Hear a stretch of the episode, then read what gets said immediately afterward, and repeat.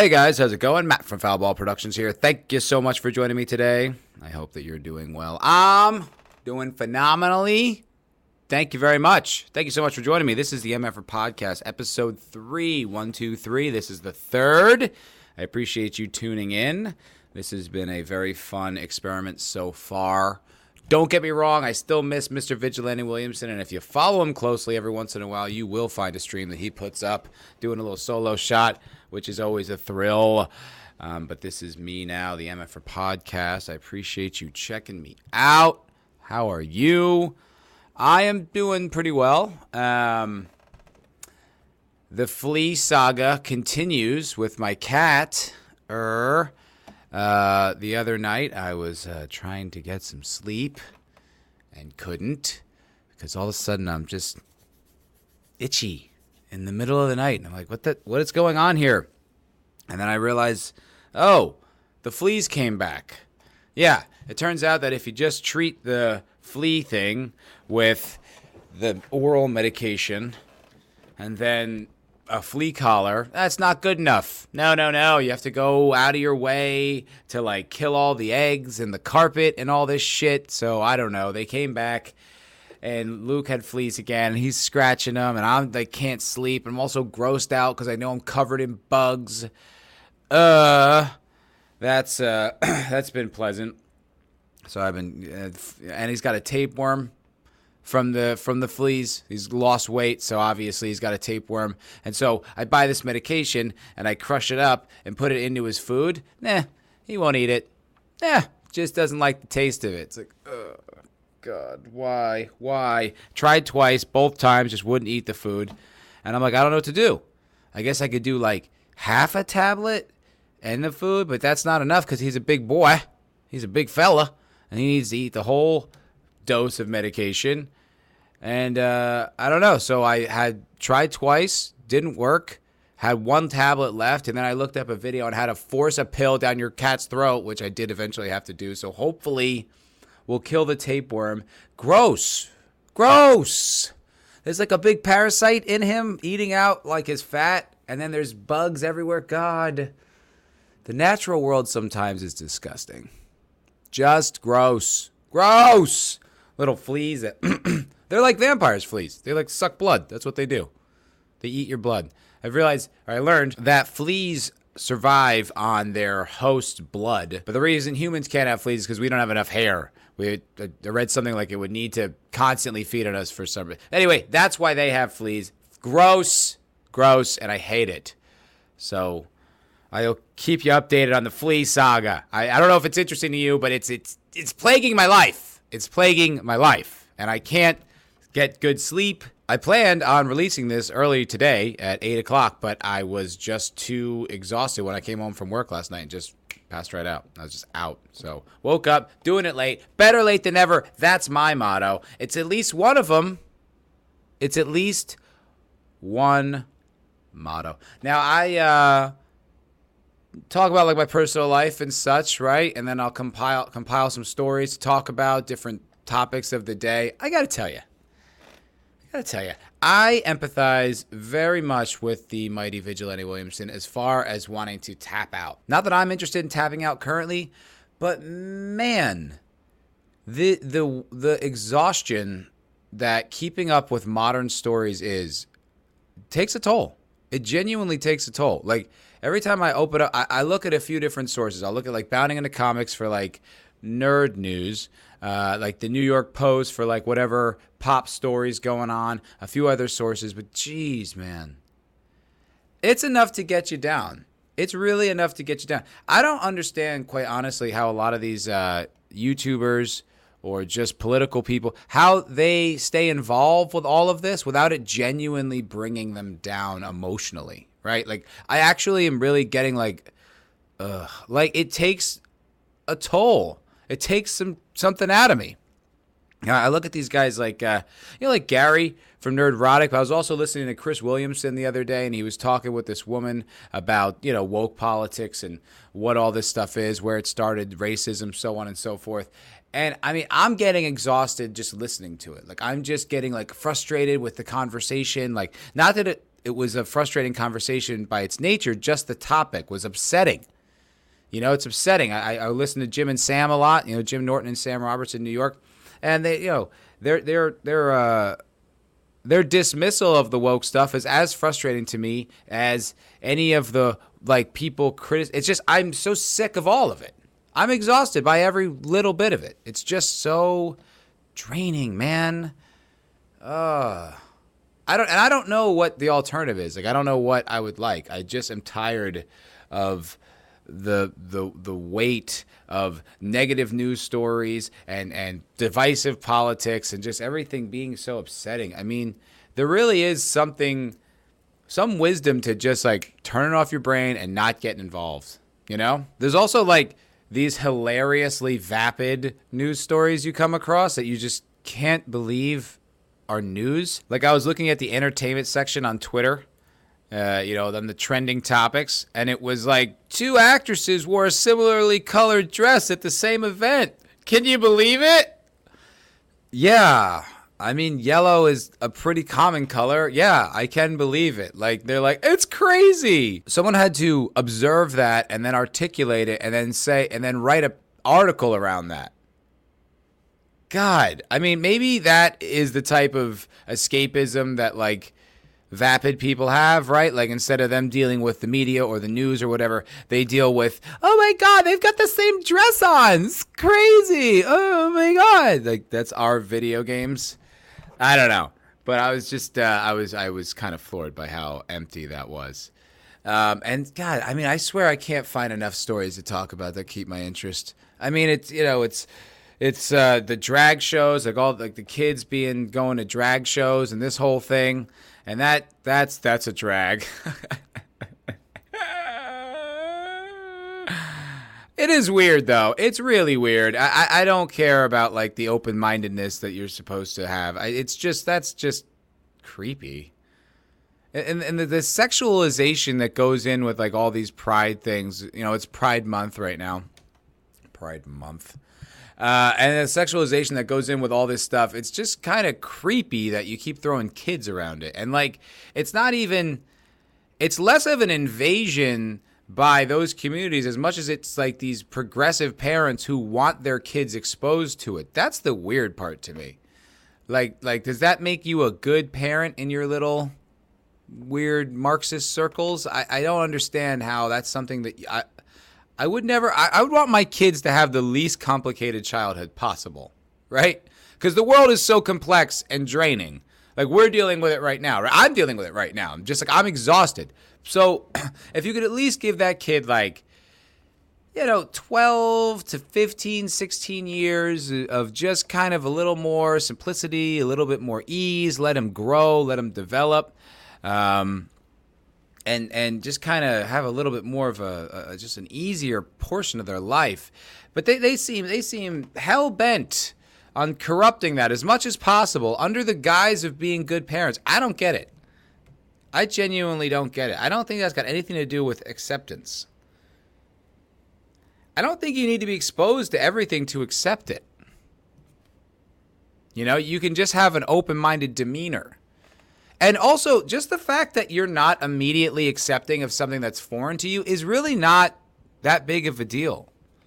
It doesn't automatically mean you hate that person or you despise that group or you want them dead. It just means you're, this is different. And that's okay. You're allowed to feel that way. And like I said, and like I will always continue to make the point because it's utter hypocrisy. These are the same people that can barely look at like a Trump supporter as a human being right? These people who clamor on about acceptance and open mindedness, if you disagree with them politically, you're like a demon from hell. So shut up with your acceptance. Shut up with your, you know, inclusivity. It's not inclusivity. It's it's a, a certain groups that are supposed to be empowered. That's what you want. So just say it. You coward commie! Ah! I don't know. It's been weird. It's been all over the news recently, and it's just been one of those stories where I'm just like, oh god. Like I don't. I barely want to emotionally touch it, let alone like make a show dedicated to it. Not you know, it's just there's just so like little helpful insight, right? Like you see the story and you're like, what the fuck?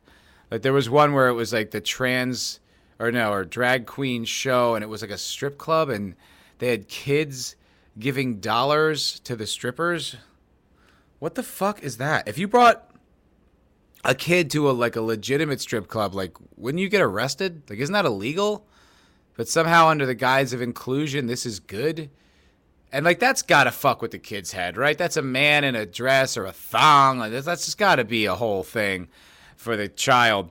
But then it comes to look at that this wasn't like a high school or, or, or, sorry, like a grade school that like invited them in as some sort of education. Apparently, it was an event that parents brought their kids to. So you're like, what the hell is that? And then, you know, the conservatives, guess what? They don't like it. okay. You know what I mean? Like that they're supposed to, like they're not, but it's just it's predictable. Like I don't even look at that. I don't click on the articles or read what they say cuz it's like, "Oh, they don't like that? That's so interesting." Like like they have to do what they have to do. I'm not criticizing them for doing what they have to do, but I don't. I already know what they think. And I'm not even saying I disagree with them, but like there's literally no reason for me to look into it. Let me guess, they don't like it.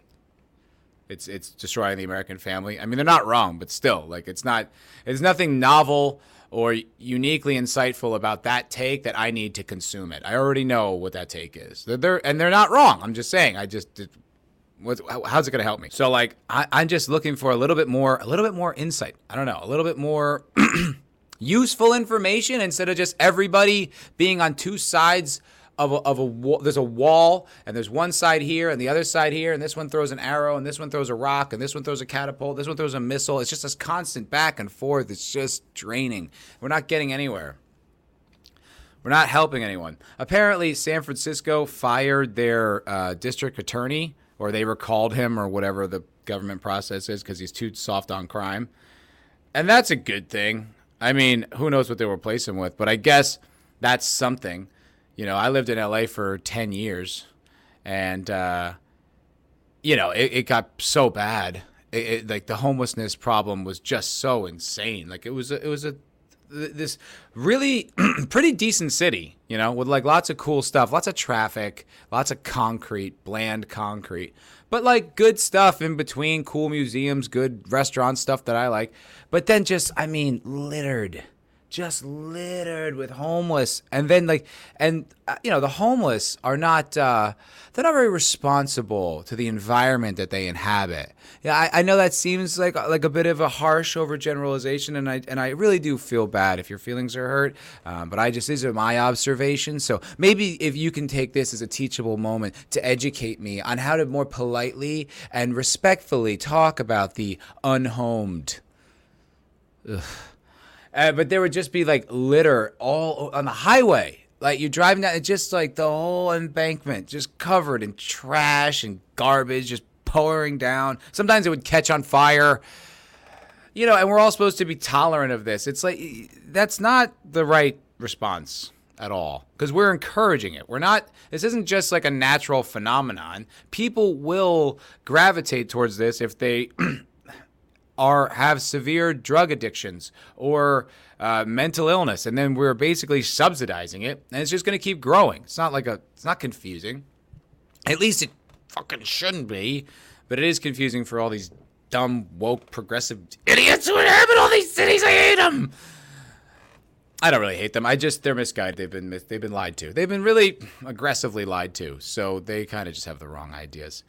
Um, so anyway, so I guess going back to the San Francisco thing, they they had enough. Which I mean, Jesus, okay, finally.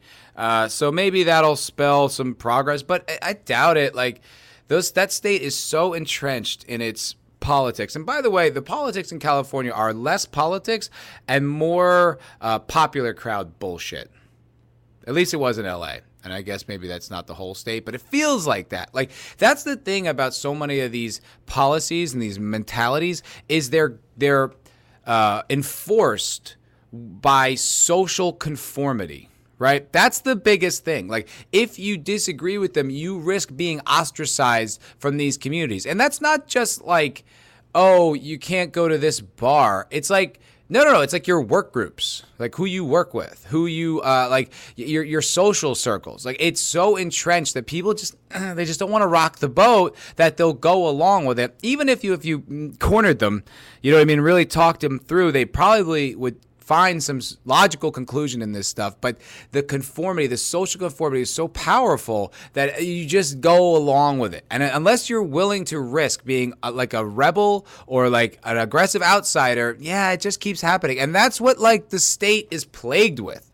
Like there's these really aggressive, you know, like they're, they're like these mean girl like ringleaders, right?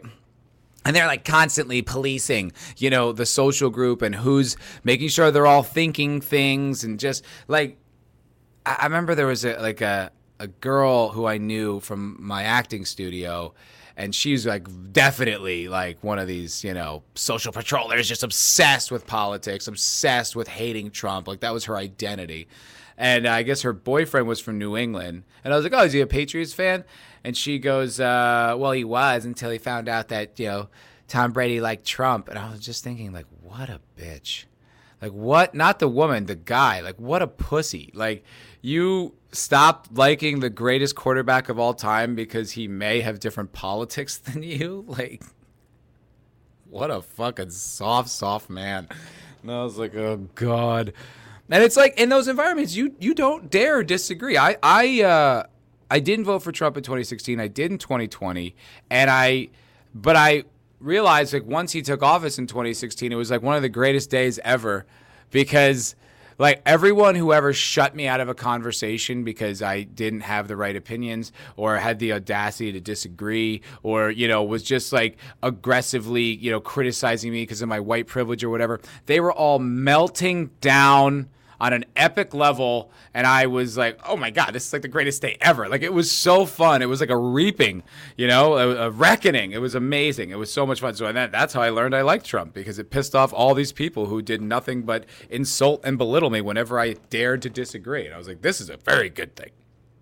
Um, but even in that environment, I would never I wouldn't capitulate it, but I wouldn't like a disagree or critique how they were thinking or I would like push back here and there but I learned it's not the juice ain't worth, worth the squeeze on that because all it's really going to do is make you a target. All it's really going to do is just like, uh, and they all whisper and talk, oh, he's a Republican or whatever. I'm not even a Republican, but the, the fact that I don't think like you makes me a Republican. Uh, and it's like, so it, it's just not worth it. So you, you find yourself conforming to this shit just out of like survival instinct. And that's like the whole state. It's like the whole culture, really. I swear it's the whole culture. Like any progressive city, it's the culture. I mean, I can I can say that as a gross generalization without having really seen it firsthand, but I'm pretty sure it's true. It was true in New York. It's true in L.A. It's true here in Austin, uh, although less so. People are nicer here in Austin. It's still there. Don't get me wrong, but it's definitely still around. You know, it's still here but I really I don't feel the same social pressure. Might be because I don't really give a shit. I don't really care. You know what I mean? I've grown past caring. Like it's just not interesting to me. And I'm not the difference in LA was I was trying to be in entertainment. So I kind of had to get along cuz I was that's what I wanted out of my life. Now I don't care. Like as long as I can keep my job that I have, you know, I don't care like if I get your approval. Your approval, you know how little that means to me? If those are your values, I definitely don't want your approval, okay? Cuz that means something's wrong here. That means I think like you and I don't want to. Cuz you are broken. Broken. Yeah, so I don't know. So that I that that felt good to get off my chest, honestly. Just that that because it's so ubiquitous, man. And I still, there's still so few people who get it.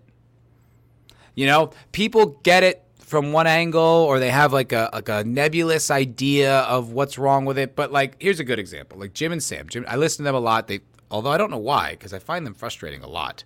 Um, because they're like, oh, they said this thing is woke. It's like it, it is sometimes. Sometimes that is accurate, you know. But they'll they'll they'll dismiss all the stuff, woke entertainment stuff. They'll dismiss all that.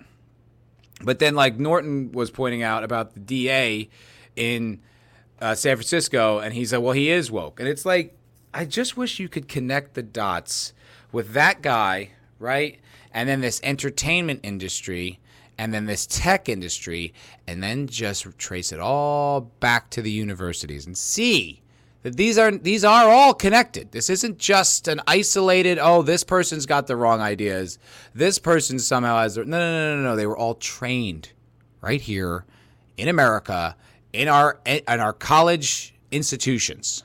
Okay, it was boot camp. Re-education camp is what it was. I'm not exaggerating. It's designed to do that, to queer everything. It's like I I, I feel like a broken record, and yet I see all around me. No one gets it. No one gets it. I don't understand. Read James Lindsay for crying out loud. Cynical theories. Read the book.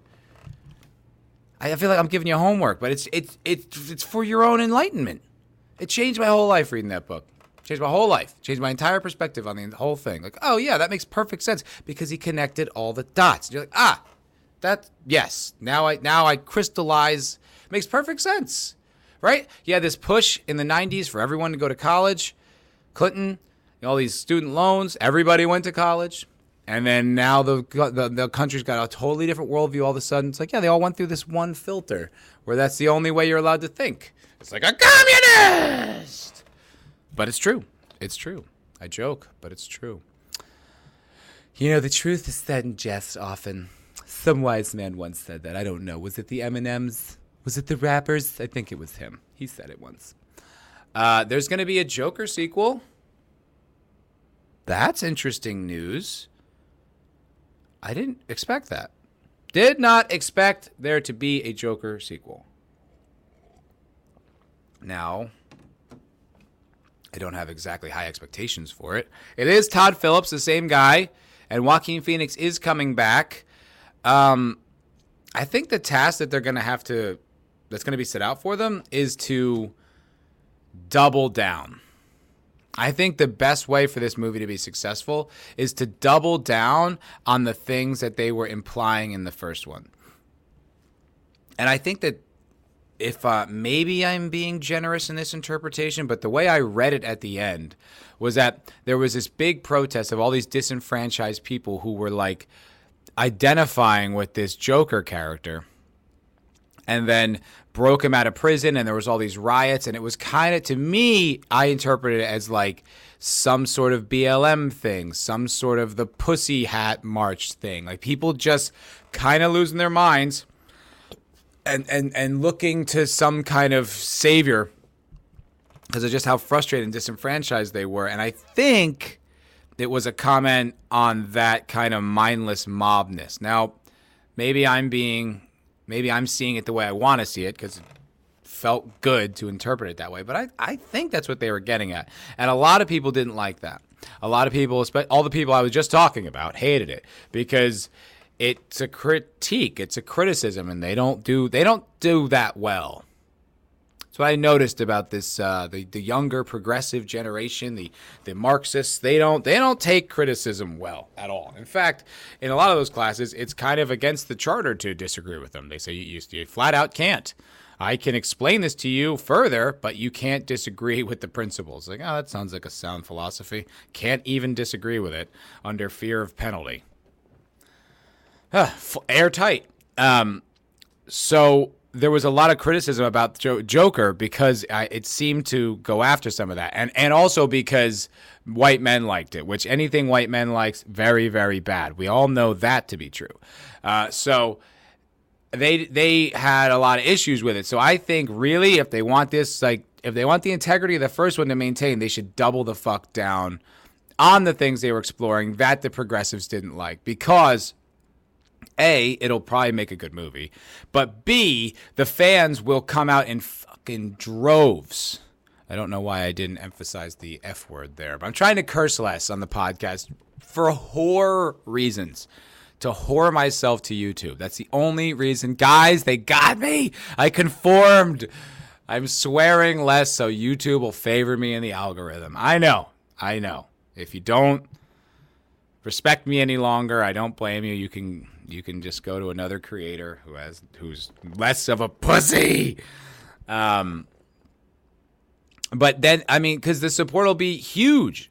It'll be huge. Anytime they don't conform to it, like it's like they struck gold, right? It's just everyone's like, "Oh, can you believe it?" Like, look at the Top Gun thing.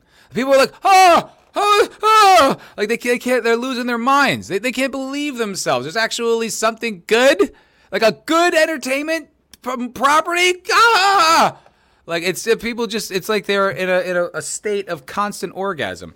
So if you if Todd Phillips and Joaquin Phoenix want to make something good, double down on what you were implying before, push harder, and make the fuck out of that movie. I really hope it's as good. That first Joker movie is so good. So good. Um, all right, let me read the article here about Joker from Deadline, a great outlet of bullshit Hollywood propaganda. By the way, when I opened up this and it had the book of Boba Fett, I had to like, I was like, wait, is that the Obi Wan show? And I was like, oh right, there was a whole Boba Fett show. Like, I completely forgot that show even existed. Like that's how little impact that sh- I forgot it existed. It was just like a few months ago. And I was like, "Oh yeah, some people made jokes and there was like wasn't there like some like LGBT scooters or something?" I I don't I mean I can't I I my brain has no space for this. And I was like, "Oh yeah, that exists." if I was a kid when I was a kid, if you told me in the future we're gonna have an Obi Wan show, we're gonna have a Boba Fett show, we're gonna have three more sequels, we're gonna have what how the rebels acquired all the plans to blow up the Death Star, we're gonna have an origin story for Han Solo. If you told me all that in the future, I'd be like, well, what what are we waiting for? Like, why are we not doing that right now? Like, and then they, you have you have to be like, oh, but they're they're all going to suck mightily. I wouldn't believe you. Well, it depends on when you told me. If you told me in like 2005, after uh, what year did the Revenge of the Sith come out? Like if, if if I had been burnt out by the prequels, I might have believed you. But if you told me at like 2001, 2002, I don't think I would have believed you. I would have been like, no, that sounds like the best future possible. And here we have all these things Boba Fett, Obi Wan, all these movies, all these shows. I could give a shit. Don't care. Don't give a shit about any of it because it's all trash. Garbage. It's so bad I forgot they existed. Anyway, on to Joker 2. Joker sequel, a go. Todd Phillips posts script cover. Joaquin Phoenix nearing deal to reprise Arthur Fleck. That is good news. This has been building since before Toby Emmerich exited and Michael DeLuca and Pam Ad- Abdy took the reins at Warner Brothers. See, just information. Like, I don't care who runs Warner Brothers. Just make good shit.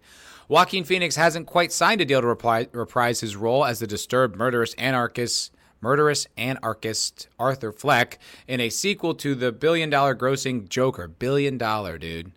But the film is a go. Director Todd Phillips revealed on Instagram on Instagram that there's a Joker sequel script he just wrote with Scott Silver, and that Joaquin Phoenix, who won an Oscar for playing the title role, is reading it. Dude, that's cool. They gave him an Oscar. Honestly, you'd think in this alt right masterpiece or whatever they would say, alt right something, something, something, fill in the blank, cliche bullshit, that they would actually give an Oscar for it. But he was so good.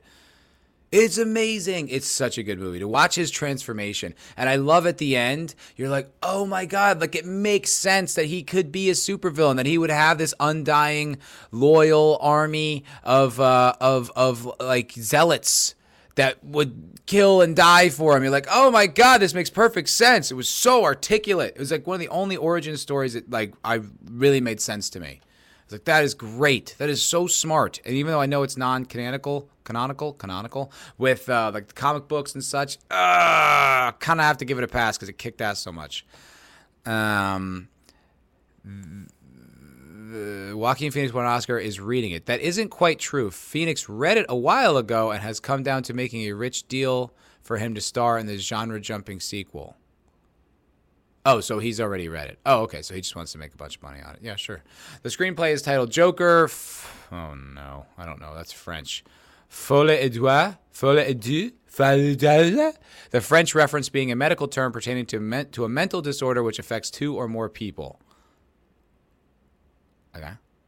The first Joker was the highest grossing R rated movie of all time. Made a billion dollars by making a good movie. And when was that? 2018?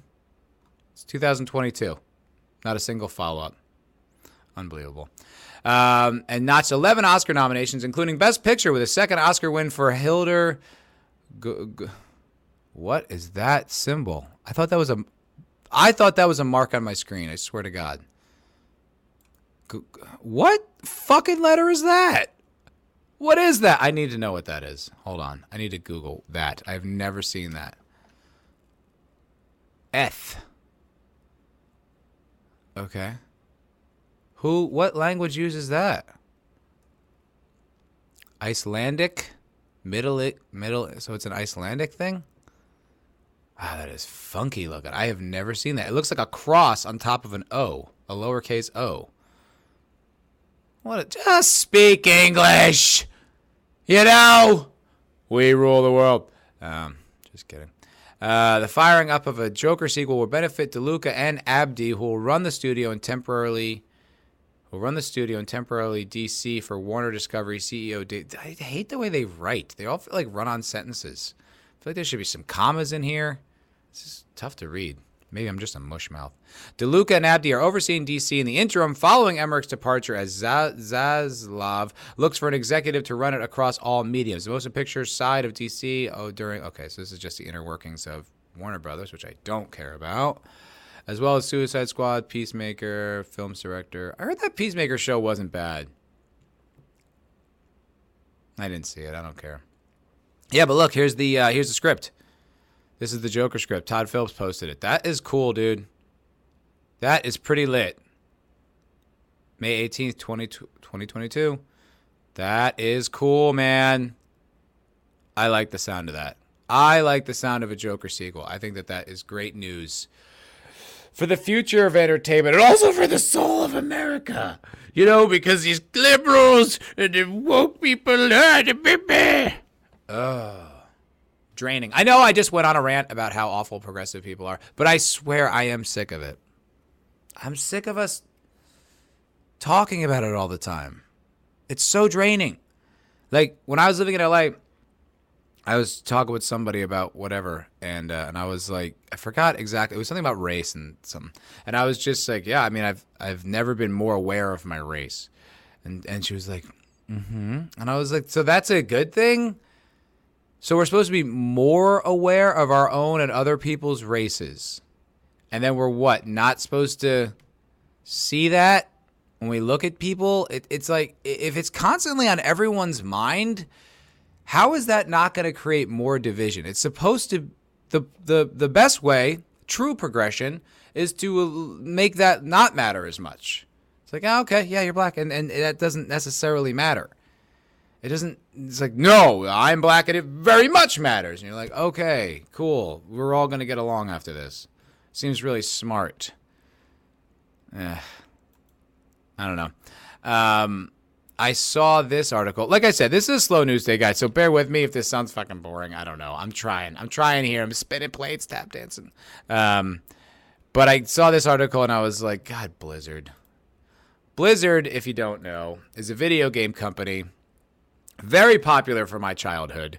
A lot of the games I played were like that. They were all Blizzard. It was uh, Diablo, StarCraft, Warcraft. Those games made up a very significant chunk of my childhood, especially Warcraft and StarCraft. Although I played a lot of Diablo and Diablo 2.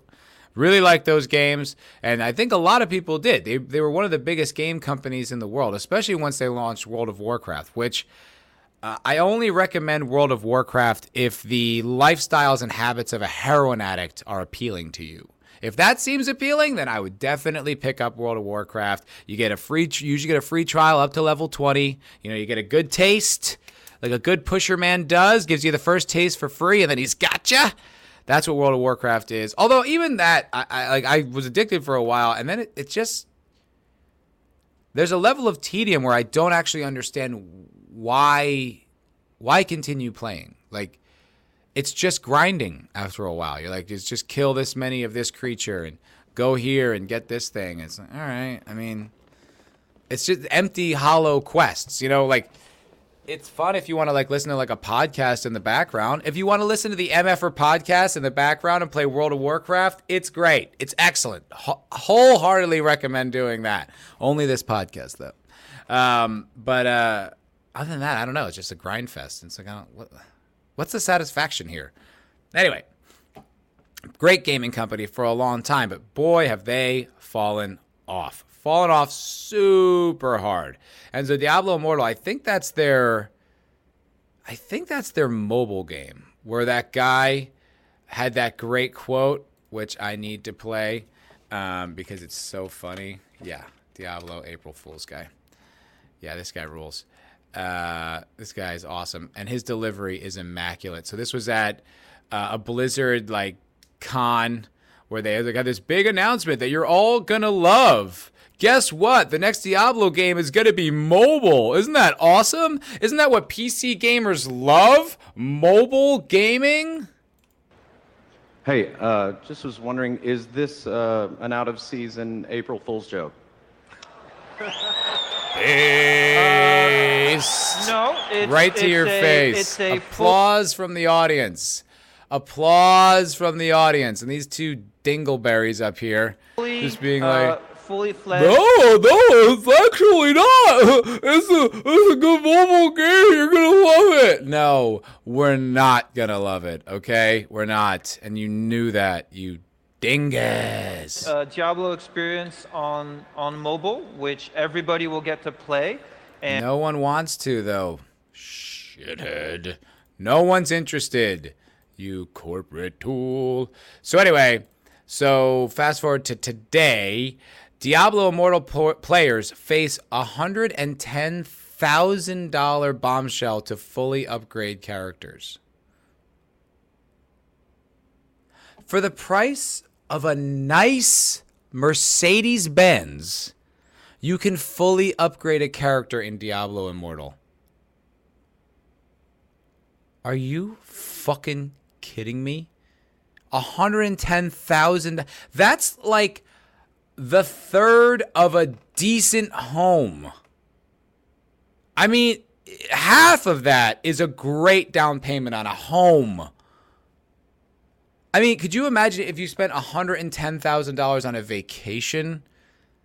I, you could vacation for a year. Literally, you could vacation for a year on $110,000. I don't make that. I don't make $110,000 a year.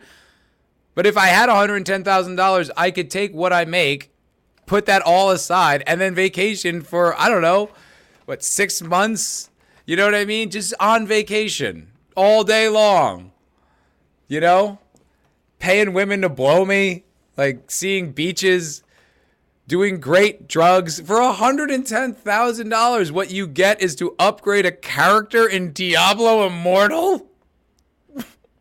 what? Why? For what end?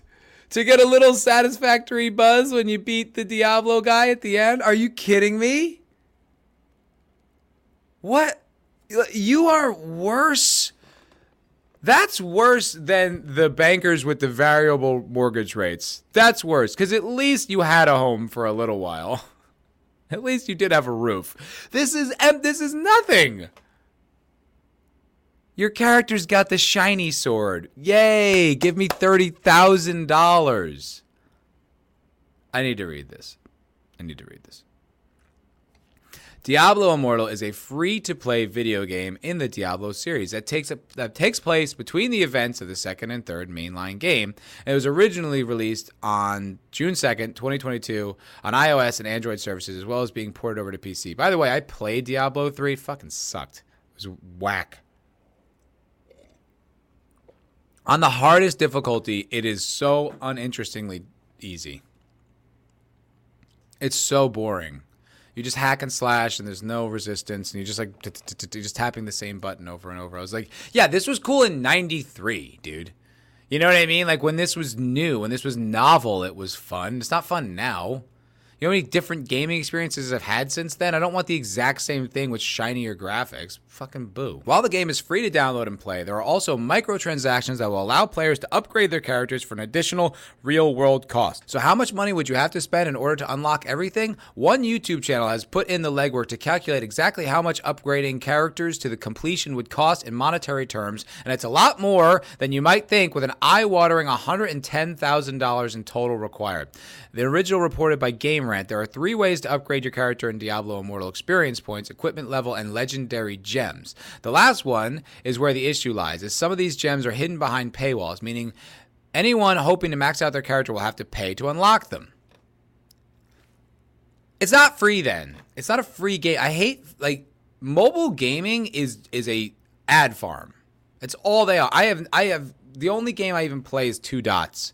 And still I, I have to watch a lot of ads to get any like to actually progress in the game. Like there's these little upgrade boxes you get that give you little superpowers to un- unlock some of the dots, right? So I still have to watch ads just to move the game along. But like I, I all so many mobile games you're just like, wait, what what is the game? It's all just ads. Like every once in a while I get to move a guy here and then add, add. It's like mobile games are trash. Absolute trash. And so yeah, it's free to play. It's not free to play. There's no such thing. They're just they're like I don't like them. I don't like mobile games. I wish I had something funnier to say about them, but I don't like them. They suck. What's more, they aren't even guaranteed to be awarded to players as they are randomly generated in loot boxes. Oh God, Blizzard, how fall, how fall you far, how far you have fallen from grace. God, everything, everything sucks.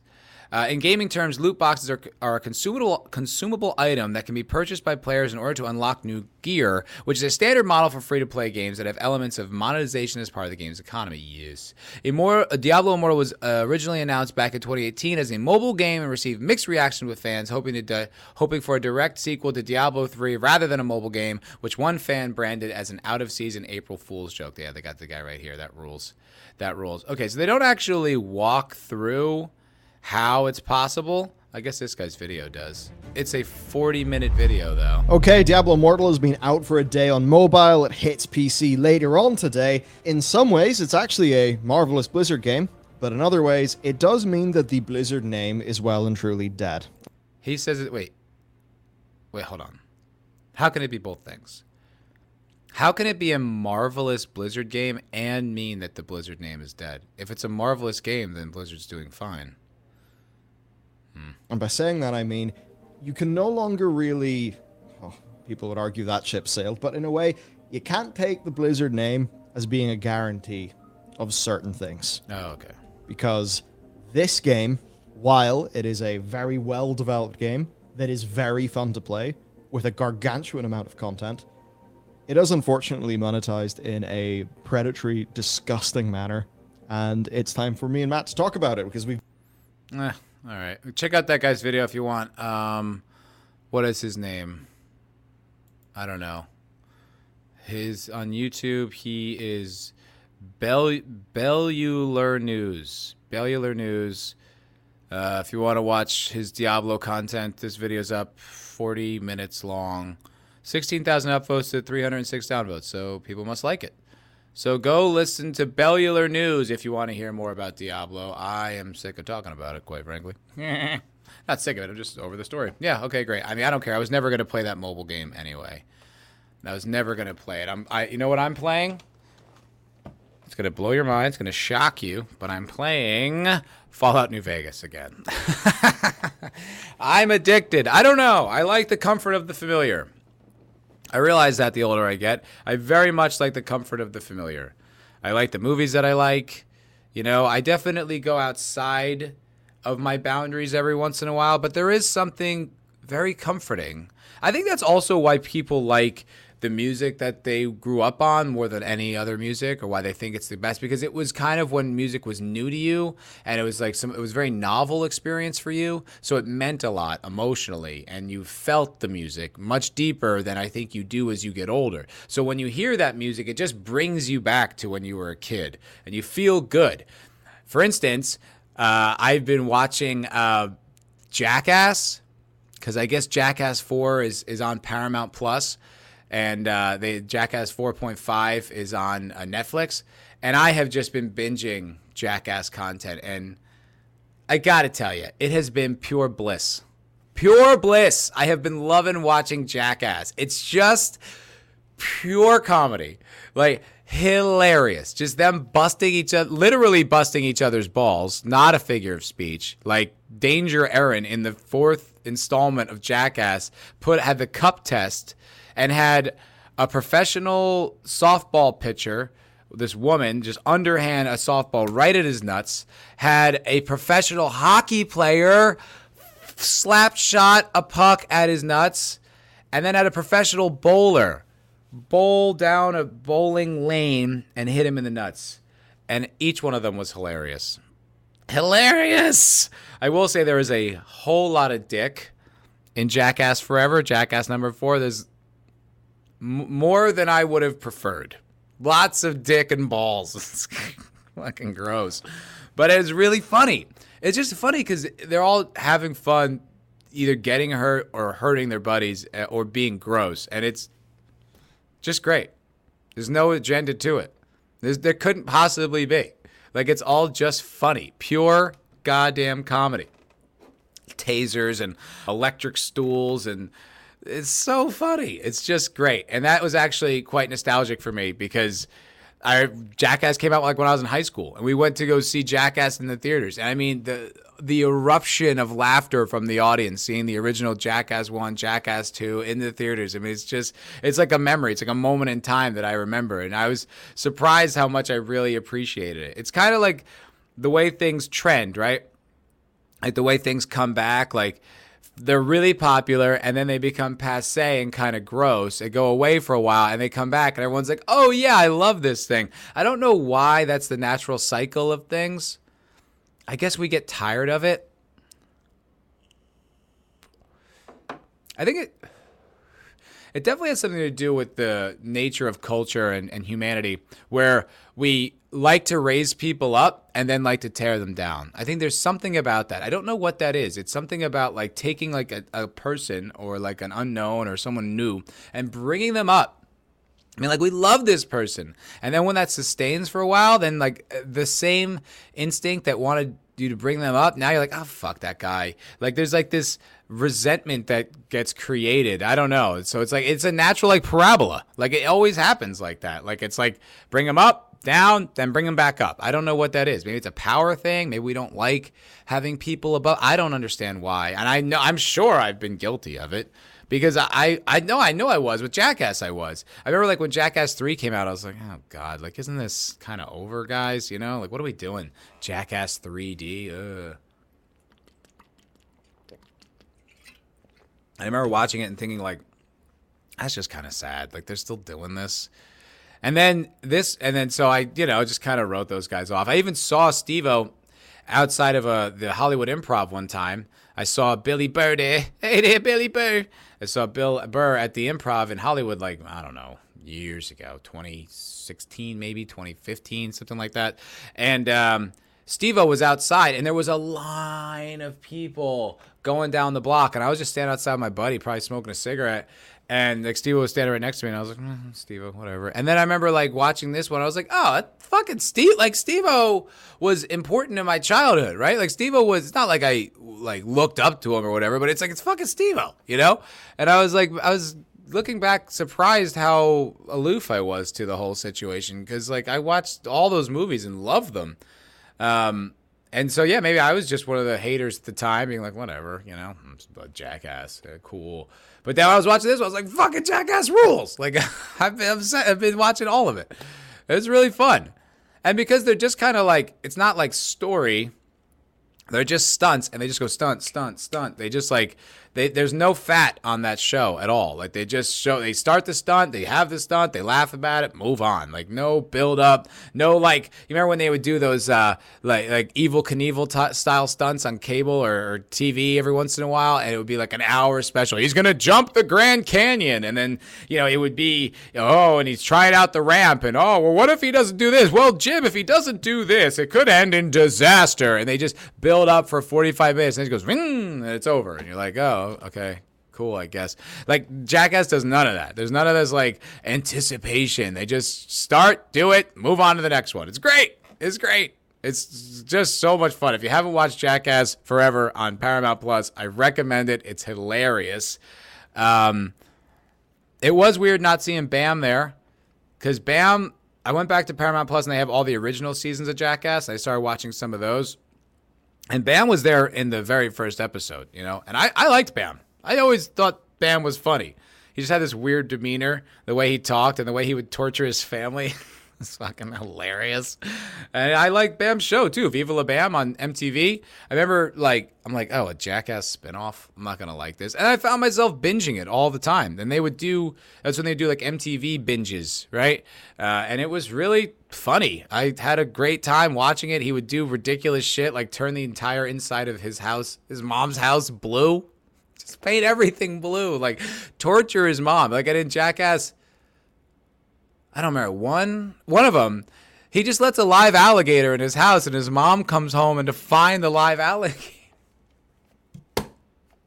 so funny, and they would their parents would become characters in the show, and uh, I but I guess Bam had some serious alcohol and substance issues, and uh, they had him on the set I think for literally one day, and they kicked him off and it was it was kind of I guess kind of sad. And he ended up tweeting some really nasty shit about like some people saying he was gonna you know sue them or just really dark shit.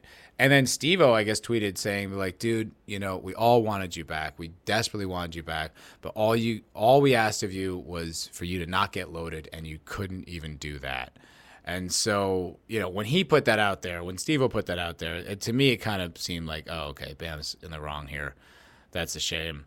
Um, so I get, you know, so they just didn't have Bam in the whole movie, which, like I said, is a little weird. It's a little kind of like, oh, it's like this, it's a little awkward thing no one's addressing for the whole movie. At least I, I felt that way. Um, but then I, I, looked into Bam recently. And I guess he's doing much better. I guess he went to rehab for a year and he's turning his life around. He's like a family man now, which is like, that's great. And he looks so much like his dad. Oh my god, I saw like a family photo. He looks like Phil. I was like, no way. Oh, I totally see it now. Um, so good for. I'm glad Bam turned his life around. I guess he's like you know, being sober is really helping him out. But it's like it kind of makes sense that it would be probably could create toxic behavior because these guys were like rock stars, right? They were super popular, probably banging chicks all over. You know, in, in the original Jackass, there's just in every scene there's always beer.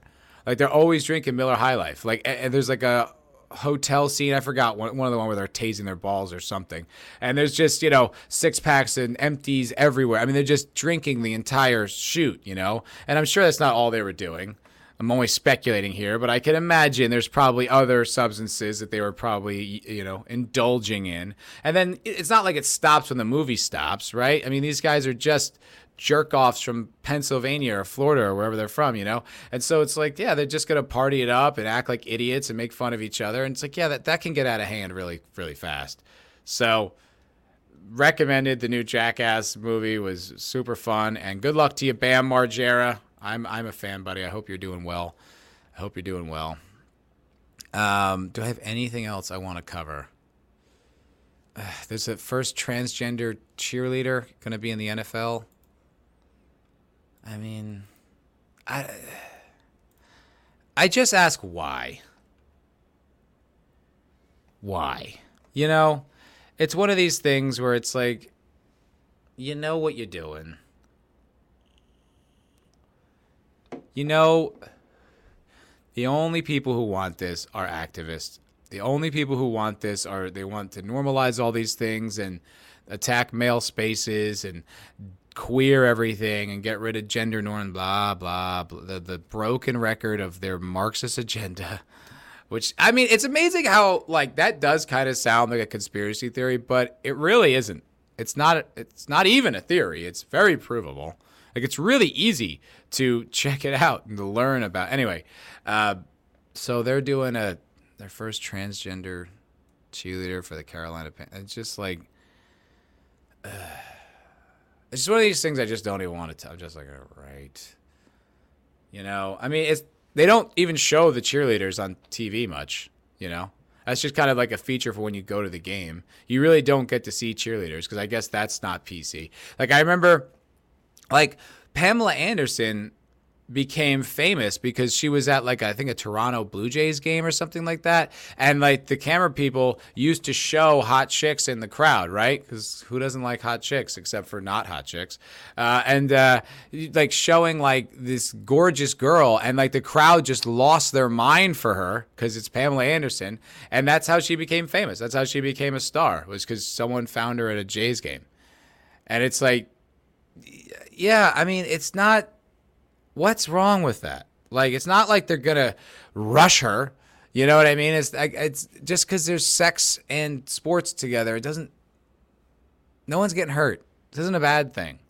So now they have to uh, change that, and we have to have our first transgender cheerleader. It's a big moment. She, Justine Lindsay, is 29. Blah blah blah. I mean, it's just you know what else? What else is new? Uh, what else is is new? This is this is what it is this is the world we live in, and you're not allowed to say anything bad about it. You're not allowed to do anything but applause wildly, and that's that's I, I, I you know this is what I mean. These are the stories. This is the time we live in. I can't even get like.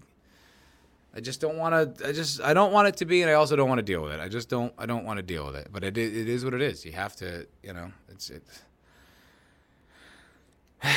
this is life and, I, and you know it's draining it's just draining and everything is just activism and politics and you're supposed to like this and you need to say this and blah blah blah blah blah blah blah blah blah blah blah blah i mean that's all it's just blah blah blah it's just a bunch of blah blah all the time talking and and this guy doesn't like it and, and guess what you know we're gonna make fun of him for this and oh i don't like it no get uh. I will say this about the conservatives that I think they are misguided on. Because I think the issue that like traditional conservatives or media conservatives have is that they don't, they're not inclusive. You need to be more inclusive, okay, Ann Coulter?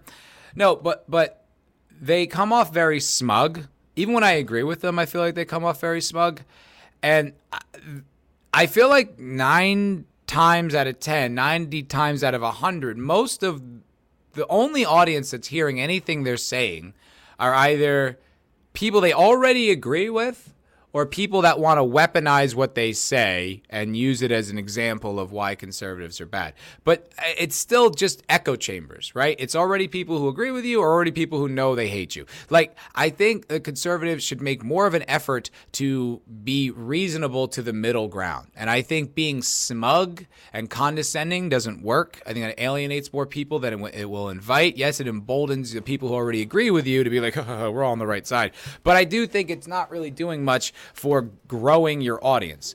Now, there's still people that will come to you who are just like, "Oh, this is exactly what I was thinking," you know, but it's it's almost like a cult thing, right? Like it's kind of uh you can't take I like this and I like that you know, but I don't like this and I don't like that. It's it's very much an all or nothing kind of transformation, and I don't really think that that's helpful for your ideals. I think your ideals, some of them are very good, and I think if you were a little bit more open with discussing them and a little bit less like, oh, we all agree with each other kind of vibe, uh, it would be. I don't know. I just think you'd get more people. I think you could uh, approach the middle ground with a little bit more effectiveness it's just a little critique towards the to the right, you know, because I I get tired of their just kind of like like there's this girl on Daily Wire who's fucking hot, Brett Cooper. Oh man, she is really an attractive chick. I I like her a lot. Uh, she's got that kind of pale skin, dark hair combination like Wednesday Addams. Mm-hmm.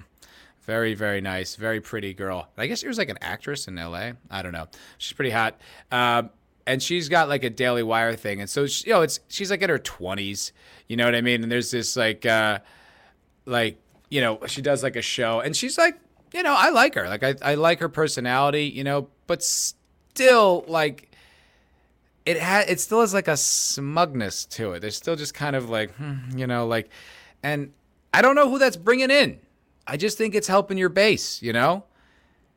And it, it the thing is like the conservatives a lot of what they say right now they're they're in the right about a lot of this Uh, but it's so the traditional model is that you're not cool, you know. And I, st- uh, I just think, I don't even know what I'm saying. I just think there's another way to approach getting people to think differently than the like completely cooked left.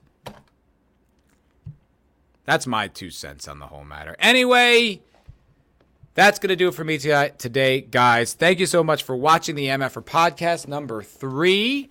I hope this non specific Babblecast was interesting to you. I uh, really appreciate you guys watching the show and checking out everything that I do. Please like the video, subscribe. Also, if you, you know, you can check this out on Spotify and iTunes every week. That's where I also release it. So check me out there. If you could leave a review, that would help. Tell your friends anything you can muster the energy to help Matt and the MFR podcast. I would really appreciate it.